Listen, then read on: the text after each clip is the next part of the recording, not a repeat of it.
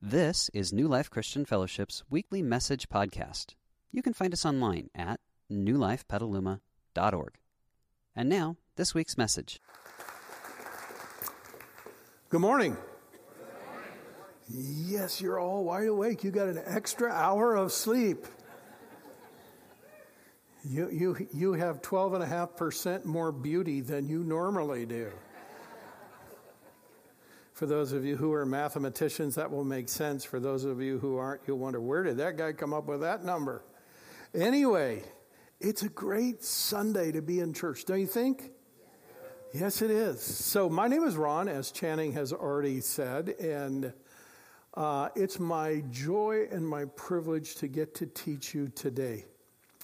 And uh, whether you're online, um, by the way, if you're online, I want to personally invite you to kind of pause whatever you're doing and take a seat and just take the next 30 to 40 minutes and just focus on what we're doing here because church is not just something that we uh, spectate at.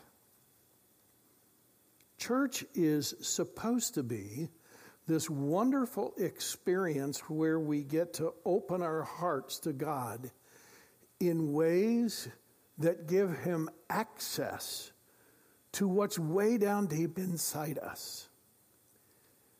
And when we give God access to that stuff that's way down in there, He begins to change that innermost stuff in our lives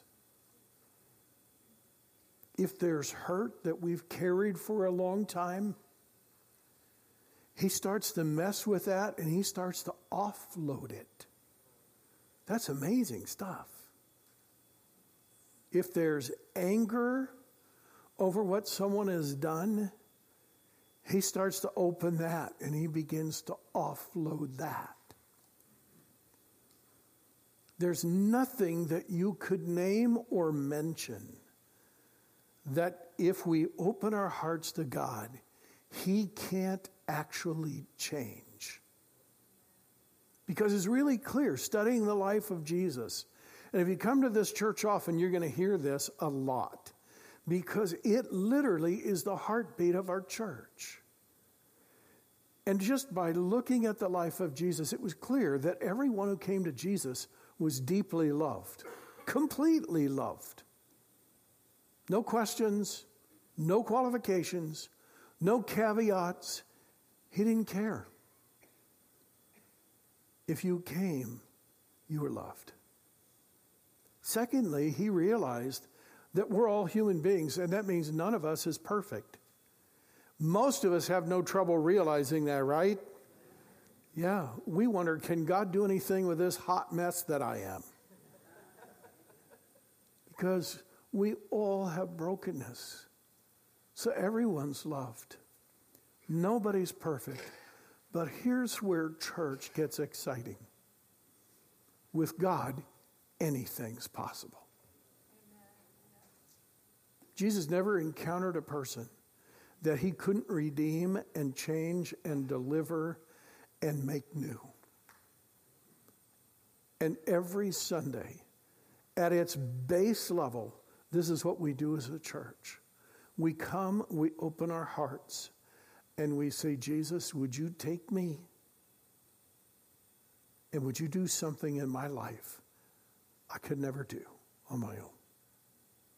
Would you change in me what I have tried to change and I don't seem to be able to? And when we do church at that level, amazing things happen. So, I, I want to point us to one of my favorite verses in Scripture, and I want to tell you that there's almost every day I think about this particular thing that Jesus said because it is key to understanding Jesus and everything he taught. And it's up here on the screen. Jesus said this The reason I have come so we're getting ready to enter the Christmas season, right? Where Jesus left heaven and came to earth as a baby boy, grew up, and then lived and taught, gave his life, and was resurrected. He said, The reason I did all that is so that people may have life and have it how? To the full. Now, the title of this series is Thrive. And for those of you who are new this Sunday, I, I, want you to know that the material from last Sunday, this Sunday, and the next two Sundays will eventually become a class that is taught regularly in our church. But rather than having all of you try to take the class, uh, I felt like it was a little bit better if I just taught you through what eventually we're going to teach through in a class. And the class is designed for people who are new to our church and they want to know, well, as a church, what do we believe about the good news of Jesus? And then what's our real mission? What really drives us? And what are our core strategies and key beliefs? So, this teaching is designed to help us understand one of our four core strategies. Okay? But before I jump into it, I want us to pause on this particular scripture. Jesus said, I came, I left heaven, I came to earth so that you could thrive.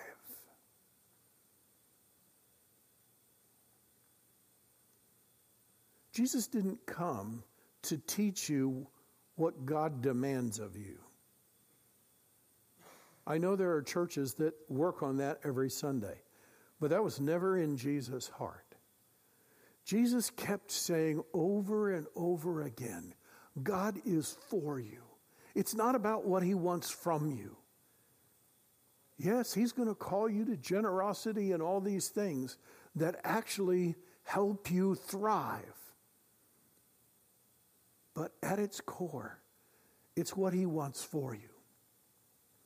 He wants you to thrive. I sat with some high school students this morning and I said to them, listen, it's not always that we can put together the direct correlation between what Jesus is calling us to and how it would help us thrive. I was watching a college football game this weekend and one of the running backs had really muscular legs and was a very powerful running back. And the commentator said, You know what's really amazing? About four weeks ago, the coaches came to this guy and they said, Look, if you want to get better as a running back, you have to quit going to the weight room and working out all the time. Yeah, he looked at them like, you're looking at me. what? They said, You know what? You, you work out plenty. What you need to do is get up every morning 30 minutes earlier, and instead of going to the weight room, you need to go sit in the middle of your living room floor and you need to relax and you need to meditate, and it will actually make you a better runner than going and lifting weights another half hour. Do you think he could see a direct correlation? No, no. But he trusted his coaches and he started doing it, and his rushing numbers have steadily increased ever since. I said to these high school students, if I could tell you something you could do 15 minutes a day that if you would do it, I could guarantee you it would raise your GPA one full point, and it would also guarantee that you could get all your homework done every night in 30 minutes. Would you be interested? What do you think they said? Tell me more. yeah. I said, unfortunately, that's just an illustration. but there are things that Jesus invites us to that we don't make the direct correlation between thriving and this thing. And so sometimes we disregard the thing because it doesn't make immediate sense to us. I suspect that what I'm going to talk about this morning fits in that category for all of us. But I want you to hear it right up front that this is not something Jesus wants from you. It's actually a central part of what he wants for you. And if you try to thrive without it, okay, it will be fruitless. Do you like fluffy pancakes? I do. Okay. If I said to you, you have to put either baking powder or baking soda in, in the batter, or you're never going to have fluffy pancakes, and you look at me and you go, eh, it's just a teaspoon. Who cares? How your pancakes going to do? Like rubber. Yep. Yeah. This is part of thriving. Okay? Now, let's look at another passage. Jesus says this I will build my church, and the gates of hell or Hades will not overcome it. There are three important things we can learn from that. Number one, who owns the church? Jesus owns the church. We, my friends, don't own this church. Contrary to what many people think, the pastor does not own this church either. It's not my church. I love this church. I would do virtually anything for it, but it's not mine. The church belongs to Jesus and nobody else. He said, I will build my church. Secondly, it's important that we understand who actually builds the church. Do we build it? No, no. Jesus said, I will build my church. And that's why this morning, during worship, we continually opened our hearts and we invited, we sang about the relentless love of God and the fact that He wants us to thrive. And in a little bit, we're going to sing a song called The Table, which is about the place that you and I all have around the table of Jesus. You see, He's the one who builds the church. We just get to be part of it. And here's the third thing we can learn from this passage. When we allow Jesus to own the church, and when we recognize that Jesus builds the church, then it doesn't make any difference what anybody throws against it. It will not prevail. Are you on board with that? You don't sound really on board with that. Are you on board with that? Absolutely. That's why the church of Jesus, though it has been persecuted, it's almost anything you can name has been thrown against it and people have infiltrated it from the inside, and pastors have done unspeakably terrible things in the name of Jesus. In the end, the church of Jesus survives it all because it was never that pastor's church anyway. Now, last week we learned there were two sides to growing our faith. And generally speaking, here they are. The first is the church supplied things. We don't actually grow our faith on our own. That's why Jesus invites us to be part of a local church. And there are things that the local church actually provides for us, and you can see them up there. Things like services and tools and resources. And that's our job as church leaders to make sure that what we are providing and supplying is the stuff that you need for your faith to actually grow. As Channing said a while ago, that she is a gardener. By the way, if you go to Channing's house, you will see an amazing garden. I've been there. It's crazy good. I, have never mind. I've eaten some of that stuff too. So. There you go. But in order for those plants to thrive, Channing has to provide them the nourishment that they need, or they'll never thrive. But the plant itself has a job to do as well. Whatever those nutrients are, whatever that water is, the plant has the responsibility to absorb and to actually convert that into growth and fruit. Your faith is no different. Through the church, Jesus supplies the nutrients that you need to grow and thrive. And I can assure you that our church leadership continually prays because we recognize we don't choose the nutrients. Who does? Jesus does. It's his church. But we can only supply the nutrients. There's a whole personal engagement side that is up to you to choose. And we can't choose it for you. And what I'm going to teach you about this morning fits into the personal engagement side. the church also supplies some basic teaching. Take a look. It is we we continually teach how we understand the good news of Jesus and his kingdom. We continually lay out the mission, the heartbeat, and the core strategies of our church. And then there are some things we do to help you on the personal engagement side, and you'll see them up here. Uh, we have a class like this where you get to meet some of the church's leaders. And when we teach this in a class setting, there will be two or three of our leaders at each one of those sessions so that new people in our church get to meet our church leaders. You get to ask questions. And by the way, I'll be hanging out in the lobby afterwards. And if you have questions about anything I teach this morning, please come up and ask. Okay? I want to be fully open and transparent. And then, last of all, you have the opportunity to personally connect with people in our church. So, how does this personal engagement thing work? Primarily around three things, okay?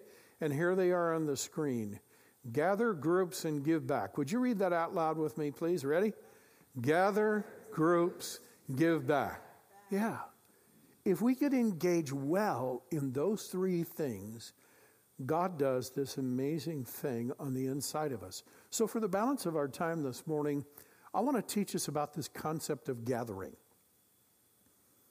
As I said to uh, the people who were on the worship team and running our sound and tech and stuff, I said, Have you ever asked yourself, whose idea was it to have a church service every Sunday? Well, as a pastor, I had to dig into that because I was wondering is that just something I do so we can take up a collection every Sunday and keep the thing going?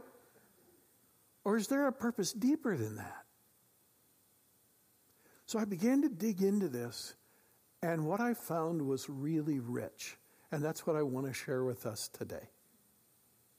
And in a way, there's an irony behind this teaching because when you think about it, when the pastor talks about coming to church regularly, who's going to hear that teaching? The people who are already there. And the people who really need to hear it aren't there anyway. So there's an irony in this. But I want us to understand the why we do this. Okay? So here's a key principle I found as I dug into this. Having his followers gather together regularly has always been a big part of Jesus' plan to help us thrive. This, this is not a pastor's idea. This is not a church tradition. This was actually born of Jesus. How do I know that? Well, first of all, let's take the word church. You and I tend to think of church as sort of a holy institution, right? Did you know that's not all what that word means? It's what it has come to mean but it's not what it meant when Jesus used it. The language that Jesus spoke was a form of the Greek language. And the word he used for church when he said, I will build my church, that word church didn't refer to anything religious. It referred simply to a gathering of people. You could have, it's the Greek word ekklesia. You could have a family ecclesia. Some of us will on Thanksgiving Day, right? The family will gather together. That's an ecclesia. It's just a gathering of people. Now, the interesting thing that Jesus did with that word is he said, I will build my gathering. Huh.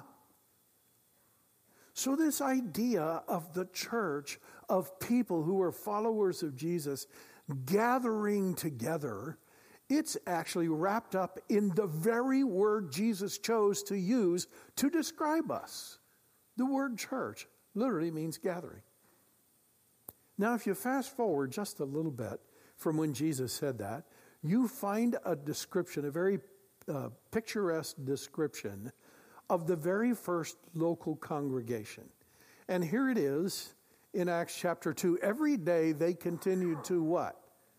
Meet together. They got that gathering thing, they understood that. In the temple courts, they broke their bread in their homes and ate how? Together and with glad and sincere hearts, praising God and enjoying the favor of all the people. And the Lord added to the number daily those who were being saved. They got it right away that Jesus has called us to gather together. We'll get into the why in a little bit. But a couple of decades later, Paul was talking to the leaders of the church in Ephesus, and he reminded them of this concept. Here's what he said to them You know that I have not hesitated to preach anything that would be helpful to you. Do you see in there a desire for people to thrive? Because Paul said, I, I taught you what was actually helpful for you.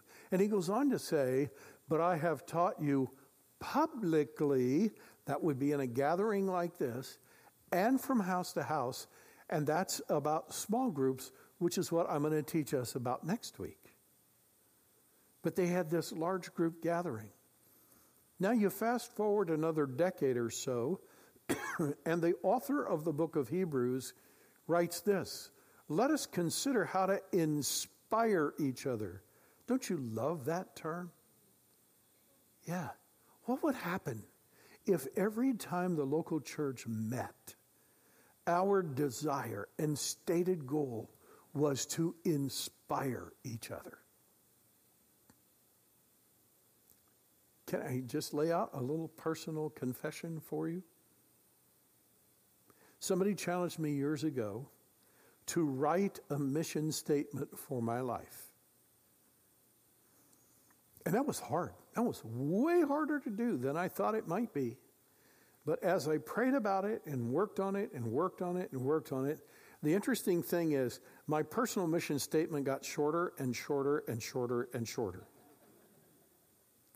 No surprise, I'm a pastor, right? Until eventually I realized that God's mission for me is actually wrapped up in two words inspiring people. So when I read this passage, man, it speaks to me way down here.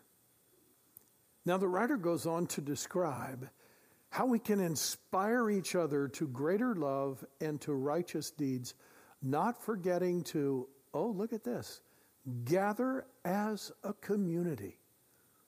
Wow, there it is. As some have forgotten, but encouraging each other, especially as the day of his return approaches. Listen, I'm a pastor, so I get to hear about everything, right? And I know it surprises you, but I've had many people say to me, ah, Pastor, I'm closer to God, I feel closer to God uh, fishing than I do in church. I feel closer to God when I sit out in nature than I do when I go to church. I, I've heard about all those that you can imagine. And I want to say a couple things. Number one, I don't believe anyone has ever said that to me without actually meaning it and believing it. They weren't bad people. Their experience at church just wasn't very good. Because when church is inspiring and when church is life changing, it does something for you that catching a trout can't. Got it? Yeah. Yeah. So, this idea of the church gathering, it's all throughout the teachings of Jesus and his followers. So, one of our core strategies, here it is up on the screen, is to provide dynamic large group gatherings. And listen, I'm not going to talk about what it takes for it to be dynamic, that's a, that's a subject for another day. But I just want you to know that the commitment that the leaders of this church have is to provide for you and everyone else who cares to attend a dynamic large group gathering every time we gather. We will never mail it in and just wing it. Okay? Because Jesus deserves our very best. So that leads us to a really interesting question. And here it is Why would Jesus make this gathering of his followers such a vital part of building his church and growing our faith? That's a fair question, isn't it? Yeah, so let's take a look. We have, fortunately, 2,000 years of a case study. That's pretty good, don't you think? Have you ever read a case study that went on for 2,000 years? Not in any journal I've ever picked up, but we have 2,000 years of experience of people gathering together as the followers of Jesus and we are able to make the following observations and a whole lot more. I'm just going to focus on five this morning, okay? The first one is this Why would we gather all together? Well, because when we gather for the purposes of discovering and declaring God's goodness to us, let's stop right there. This morning we sang a song called Relentless Love. There's no shadow he won't light up. There's no mountain he won't climb up to get to you and me. That's about discovering and declaring God's goodness for us. When we do that, we give the Holy Spirit an open opportunity to work in us and among us. That's why it's inspirational. Now I know we all want to live with our hearts open to God. Anybody here just want to close your heart? No, don't put your hand up in here. no. Nobody wants to close their heart off to God. Maybe a handful of people somewhere. But most of us want to have our hearts open to God. Well, there's an amazing thing. There are a lot of plants that at night when the sun goes down, they close. Have you noticed that? But in the morning when the sun comes up, they open. Did you know your heart was made that way?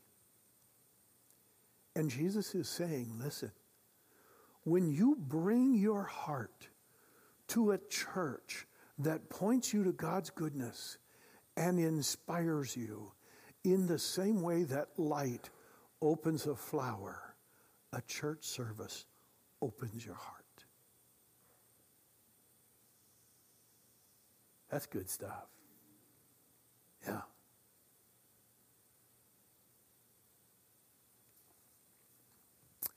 For those, those of you who don't know, and many of you wouldn't have known her, was a lady in our church by the name of Lynn Battaglia who passed on to be with Jesus yesterday. Last Sunday, Lynn was sitting right here. And I looked at her, and Lynn did not look good. And I went up to her after church.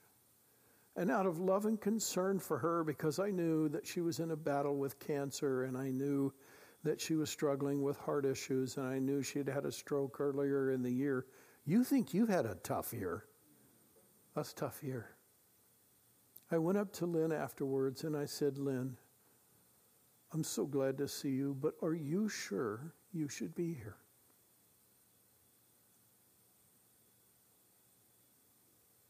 she looked at me and she said, Ron, this is where I want to be. She wasn't here because she had to be. She wasn't here to fulfill some sort of religious commitment or obligation or because she thought God was going to land on her if she wasn't here.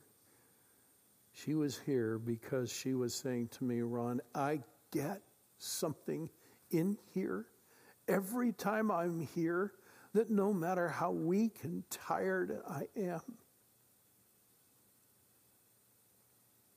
I need it and I want it. Reason number two. Because when we gather in a culture of full love and acceptance for everyone, we get to engage with people who are searching and introduce them to Jesus.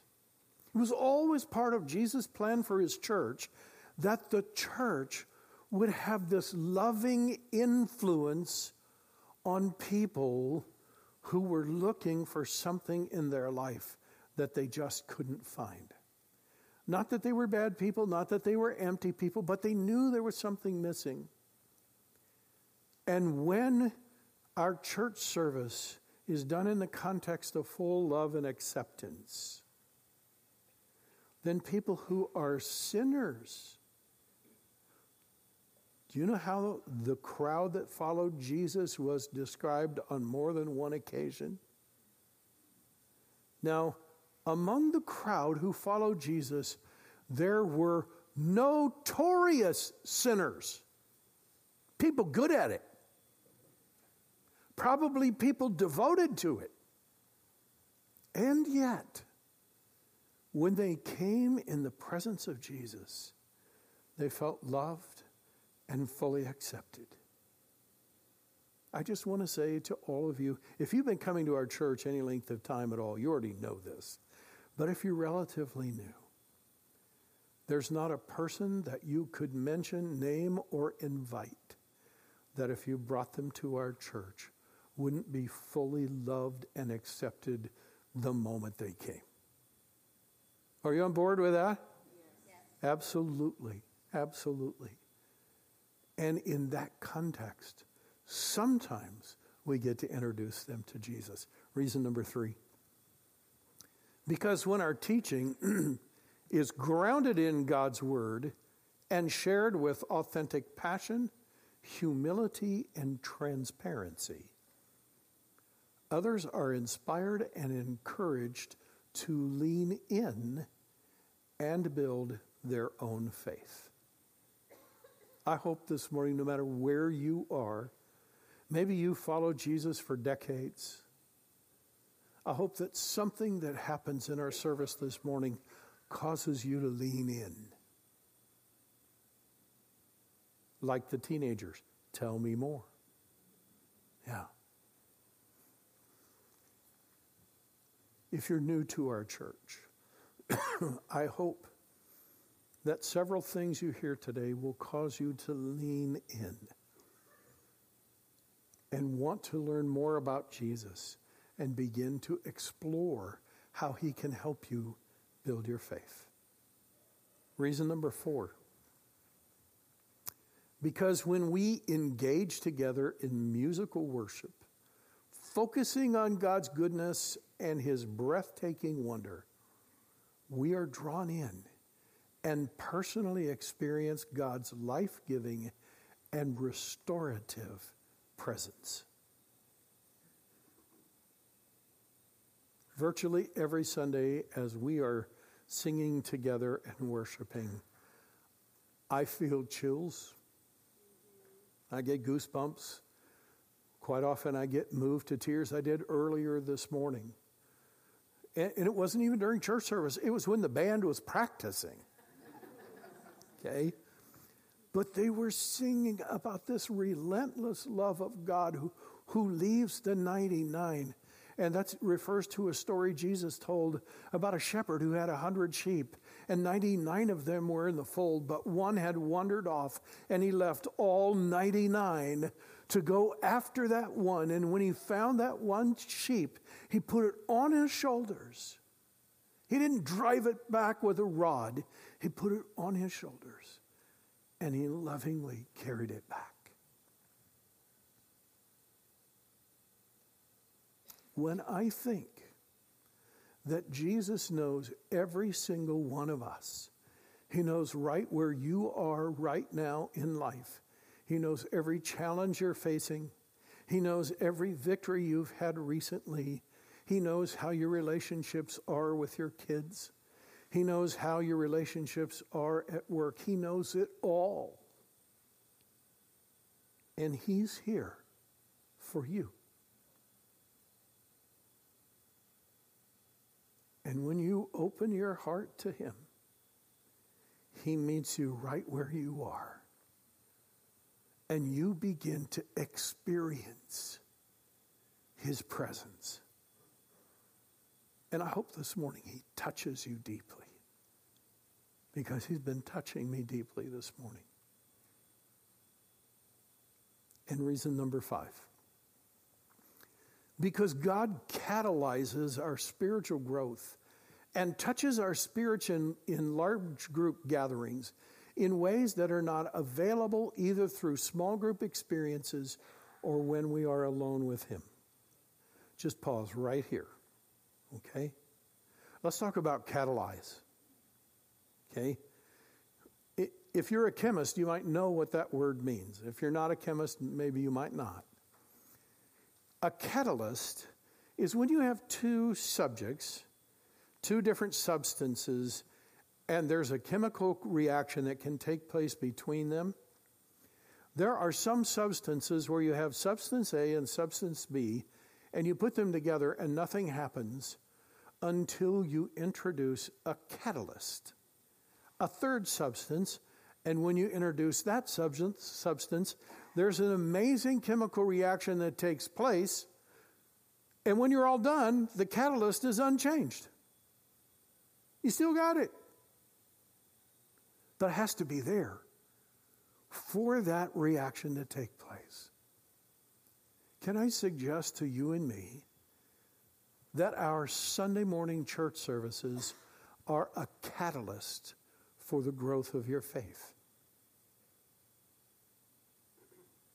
It's what God uses to create this response in your heart that actually enables you to grow your faith.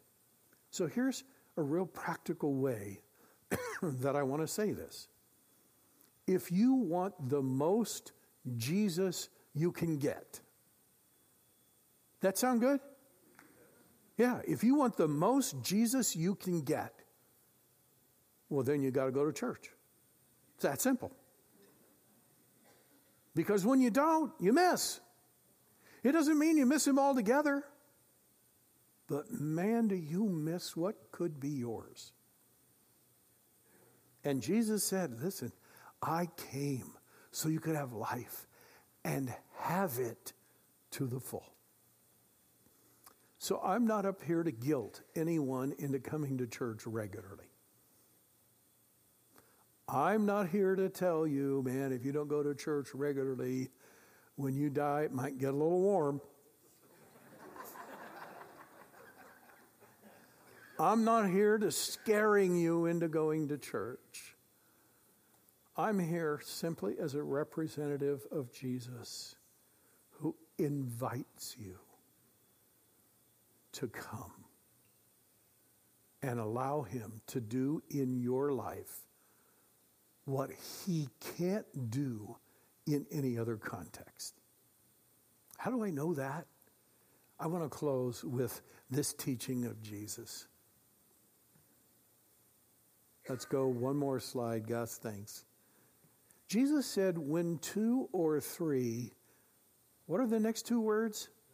Gather together. That sound like a common theme this morning? Yeah. When two or three gather together in my name, what does he say?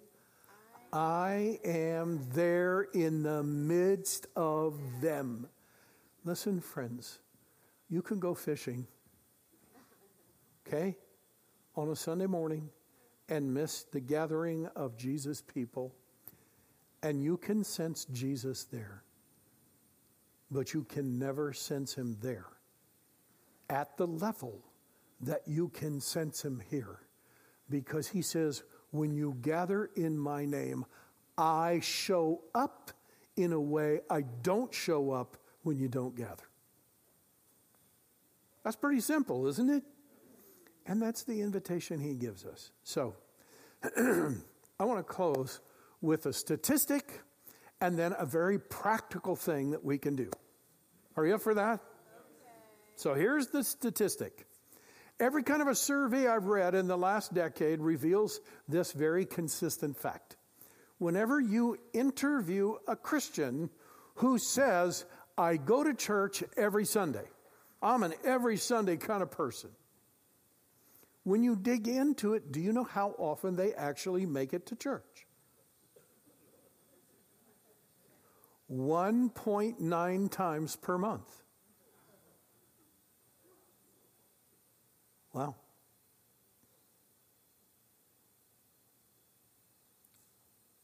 I'm not here to make us feel guilty. But you know what? I do believe we can do better than that. Do you believe that? Yes, we can. So here's the challenge. It's a very simple way to apply this. Take a look. I will mark on a calendar every time I put myself in a large group meeting of the church with a personal goal to average at least three times each month. Are you up for that challenge? Will you get a calendar and start marking it down? You might be surprised at, oh, I'm not doing that good. It's not that you have to do better, it's that you can do better. And it's not just about attending church, it's about realizing when I have the opportunity to open my heart in a very special way four times a month, and I'm doing it 1.9 times, I'm missing out. And Jesus doesn't want you to miss out, and neither do I. So we're going to close our service with communion. And it might surprise you that Jesus never intended for communion to be purely an individual thing. In fact, there was a church that Paul, Paul, wrote to, and they were literally making communion an individual thing. And when they got to church, everybody ran up to the communion table and drank as much juice and ate as many crackers as they wanted and figured, I'm good, I got it covered. And Paul said, You don't get it. There's a together aspect to communion. And someone's written a beautiful song because there's another thing that happens around communion. In some churches, if you go there, you can't take communion unless you're part of that church. And they literally won't serve it to you. Okay? I'm not here to throw stones at any church, but I do want to say this. Who actually owns the church? Jesus. And when Jesus invites us to his table, who am I to stand between you and the table of Jesus and say, You're not good enough? We would never do that. So this morning, if you want to honor Christ with us, this song declares so openly at the table, there are no orphans. There's nobody who's missing a father or a parent. There's no orphans. Because at the table, it's a father and his sons and daughters who are there together. And at the table, there's a place for you. So as we partake this morning, I'm going to invite us to make our ways to the tables, and you don't have to partake. If you want to, please feel welcome to and honor Christ in this way. But for those of us who come here regularly, let's take a moment in our processing of what Jesus means to us, and let's process that He has called us together into His family, and we are brothers and sisters together at the table of Jesus. Jesus, thank you so much. You are so good. And you have provided so much for us. And you have called us together in your great family. And you have built this love in us for each other and even for people who are not part of your family yet. This morning, as we gather around your table, we celebrate your goodness to us. And we pray in your name. Amen.